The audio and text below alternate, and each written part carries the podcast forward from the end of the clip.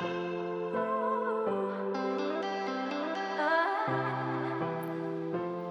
listening to Purposeful Woman Podcast. I'm your host, Yolanda Postel, and I'm here to encourage you to be bold, step out on faith, and be the amazing woman God has called you to be. Let's get into this episode.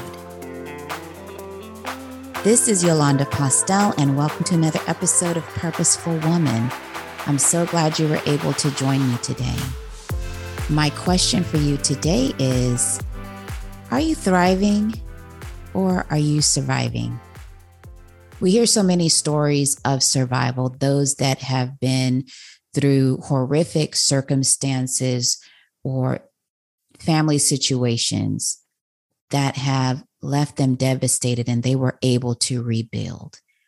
But that's not necessarily what I'm talking about. I'm talking about are you alive? Are you really living life or are you simply existing? Because there is a difference.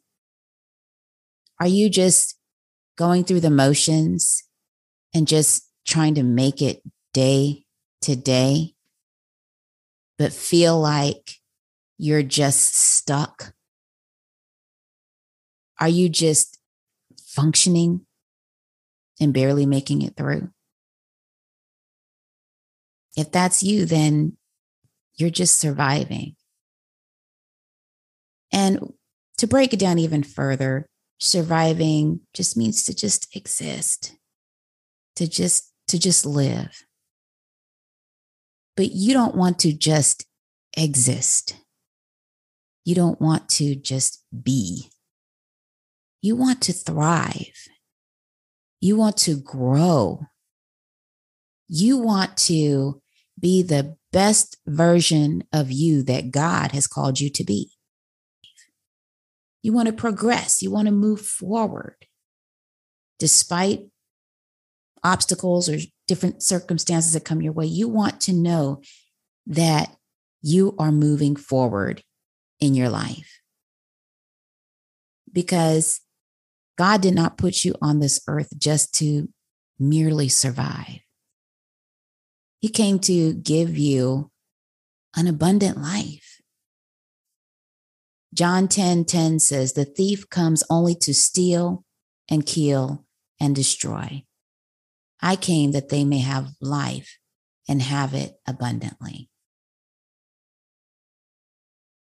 So the enemy comes in and tries to knock you off your path and get you off track when it comes to the things that God has called you to do.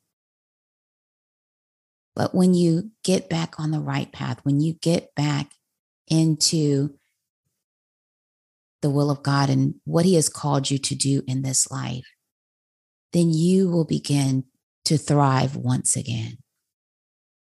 Don't you want that abundant life? Don't you want that life that you see for yourself. When it comes to living abundantly, of course, the first thing we all think of is prosperity. Everybody wants to prosper. The thing is, prosperity is not just about money. Anytime we hear that word, I admit money seems to be the first thing that comes to mind, but prospering is more than that. It's to make progress, to advance, to be profitable. And prosperity is quietness, ease, and abundance. Now, these are the biblical definitions of prosperity and prosper. It's living a life that is content, healthy, and whole. That is abundant living to have peace, to grow, to thrive, to help others. And it has nothing to do with cash in your wallet. Being content is not about being happy. I know it may sound crazy, but when you think about it, there's times when happiness fluctuates. You may get um, some check in the mail. You might get a bonus. Ooh, that's going to make you happy. You get a new outfit. It makes you happy and smile. You maybe you've had a great encounter with a friend. You're happy. But then there are moments in your life where things don't go so well. They don't go according to plan. You've had an argument, you've had a bad circumstance or situation that arose. And that happiness, that state of happiness is not there for the moment. So happiness fluctuates, but contentment is something that is there continually. It's being at peace with every state of your life. Philippians 4 and 11 says, Not that I speak in respect of want, for I have learned in whatsoever state I am therewith to be content. Because contentment, it is with you regardless of whether you're rich or poor, whether you are married or single, whether you are amongst friends or alone, the ability to be content is a daily thing. It's being able to be at peace even when you're sitting alone and to know that regardless of what your circumstance is, that you have what you need. I was listening to this gentleman and he was, I can't remember what his name is. Uh, but the first phase of his life was when he was young. He he said he really didn't have a lot at all. He was living in some dumpy apartment, hanging out with some guys um, in the neighborhood, and they were laughing and talking and having a great time. And he said he was not in the best position financially, but he looked at who was around him and he looked at what he had and he was content because he was happy in the moment, but he was also content because he had what he needed. He didn't have everything he wanted, but what he needed. And later on, he became rich, millionaire status, but he never forgot the days when he didn't have anything at all. And so being content goes beyond financial. It really is the state of your mind and your spirit. So, how do we move from surviving to thriving? Peace of mind is needed to thrive.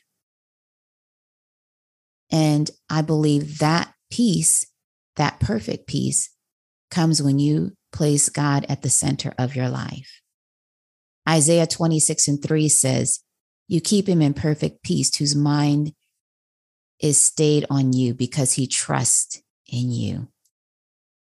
So there is a state of peace that you can have, that God can give you. Peace in the midst of terrible circumstances, peace in the midst of beautiful circumstances, peace in the midst of the unexpected. I shared in very early podcast how my husband had been diagnosed with cancer three different times. But each situation that he went through, God was able to give me peace throughout the entire time. My mind could have wandered all over the place. I could have fallen apart easily. I could have just thought that things would be over, but God gave me strength and He gave me peace. So, in the midst of what looked like what was going to be a terrible situation, I was able to still thrive in the midst of that. My husband made it through absolutely fine, but it's an example of having peace, peace that you would not expect, peace that you know is beyond you. So, in order to thrive, peace of mind is absolutely essential. And to move from thriving to surviving, you got to watch the company you keep. Evil communications corrupt good manners. And you can have people around you that push you in the right direction, that encourage you, that tell you the truth about yourself, and that they let you know, hey, I, I'm I got you, I'm here. And they mean it. They really mean it. But then you have those that can really throw you off your game. They come around with drama all the time. They always have something that's about them. Rarely does anything come up about you, how you are, how you're doing. There's always some situation, some emergency that you've got to run to. Or maybe the person is just gets into trouble. Maybe they lack integrity. They're dishonest. You you notice that they handle things in a dishonest way. So those things will eventually rub off on you. Because if you're willing to accept it, and if you're willing to accept that behavior around you, eventually you're not going to think anything about it. And you might find yourself picking up those same negative habits. And that's not what you want. You don't want to have a lack of integrity or have those bad habits corrupt your good manners. Because the one thing that we have that people can't take away is our name. What do people say about you when you're not in the room? When people say your name, what do you think goes through their mind? Do you think they're happy when they say your name? Do you think they pause and frown when you say your name? You can't replace a good name. So don't let others pull your name down. Don't allow others to influence you to the point where your name is mud, as they say, because you've made a series of wrong decisions that now have put you and your reputation in a negative light. You want to thrive. You want your name to thrive. You want your name to be spoken in circles and people smile, they nod, that they want to know that how they can get in touch with you, how they can make you a part of their team. You only have one reputation. And moving from surviving to thriving, it can require you to face your fears. We all have something that we didn't think we could overcome. What is something for you that has held you back, that you've allowed to hold you back because you were just too scared? Maybe it's has nothing to do with other people. It's just lack of confidence. You don't think you could do it. You don't think you have what it takes. You don't think that you're the right person. But how will you know if you never step out and try? If you're merely surviving in the role that you're in, then it's time to change it. I know that there's something in your heart, there's something in your mind that you can't shake, that you know that you are supposed to be doing. And you're hiding from it, you're running from it, you're hoping maybe a, the thoughts will go away. But until you act on it, until you do what you know you are being called to do, it won't go away. You won't have peace of mind. You can run away from it because of your fears, but eventually you're going to have to face it. Now, 2 Timothy 1 7 says, God has not given us the spirit of fear, but of power and of love and of a sound mind.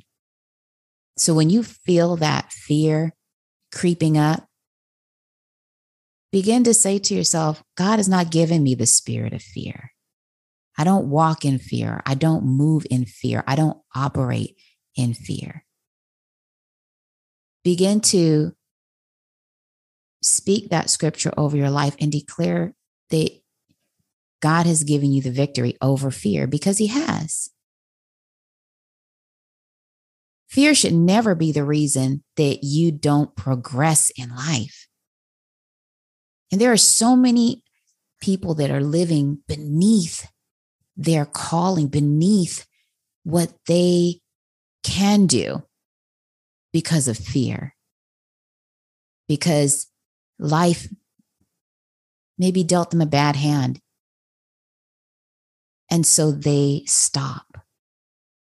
If that person is you, I want to encourage you today to get up and to get back on the path that you were on, the path towards working if you were trying to get your degree, or if you were trying to get into a new field, trying to learn a new skill, get back on the right path. You have what it takes. If it's that thing inside you that you can't shake, that you can't let it go no matter how hard you try, then it's time for you to start.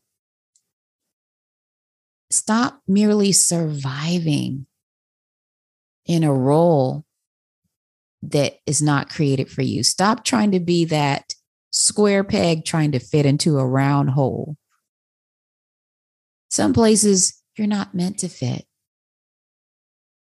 And I know what it feels like to not fit everywhere. Of course, I mean, I I have a very social side of me, but in my younger years I didn't always fit in. And even now I don't always fit in. And you know what? That's absolutely fine with me. Because I'm not meant to be for everybody. I'm not meant to be in everybody's circle that's fine. I'm absolutely at peace with it. And so, whoever you are meant to talk to, or whoever you are meant to influence in life, that person that you are called to, they'll be there to listen.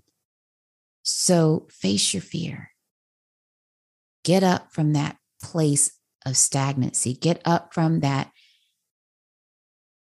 dark corner of fear and begin to operate in faith. I believe that many are stagnant because when we try to do things our own way instead of God's way,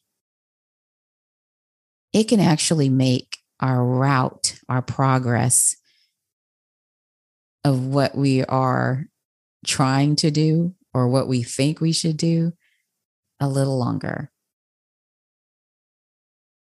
Sometimes we're stagnant because we are not doing what God has called us to do. I believe it's Tiffany Montgomery that said that delayed obedience is disobedience. I have to completely agree. And how many times have you found yourself repeating a cycle in life? just going in the same circles and you're just stagnant. You're not going anywhere. You're just surviving in this hamster wheel. And you keep asking yourself, how did I get here again? How did I get here? I can't believe I'm in this situation again. Did you ever stop to wonder if maybe that's God's way of trying to get your attention? That you are repeating the same cycle over and over again because there's a lesson that he wants you to learn? If you find yourself in that situation of repeat cycles, then open your ear to hear what the Holy Spirit is trying to tell you. Pray and ask God for wisdom. And many times we find ourselves in these repeat cycles because our eyes are just closed to ourselves. I find that when I look back at certain situations in my past where I was going through repeat cycles, it was because I wasn't honest with myself. I wanted to look at myself as the victim in this situation. I had to step back and be honest, take a true look at me. I spent time praying, and I still do, of course, really getting in the Bible to to just hear and see what the Lord was saying. And I began to see myself. I began to see the areas of disobedience in my life. I began to see the areas where I was lying to me, where I was lying to myself about how a certain situation went. Because I was making myself the victim. And I failed to acknowledge the way that I hurt someone, the way that I behaved that wasn't the best, the words I said, all of those things add up. So if you find yourself in a cycle yet again, you've got to do the work to get out of that cycle and onto the right path. It's not pretty sometimes to take a look at yourself the way you are. And when and when you do, when God pulls the shades off your eyes or scales, or however you want to say it, it can be a humbling experience to really see yourself, to really see the ugly, and ask not only God for forgiveness, but the people around you that you may have hurt. It's not an easy pill to swallow,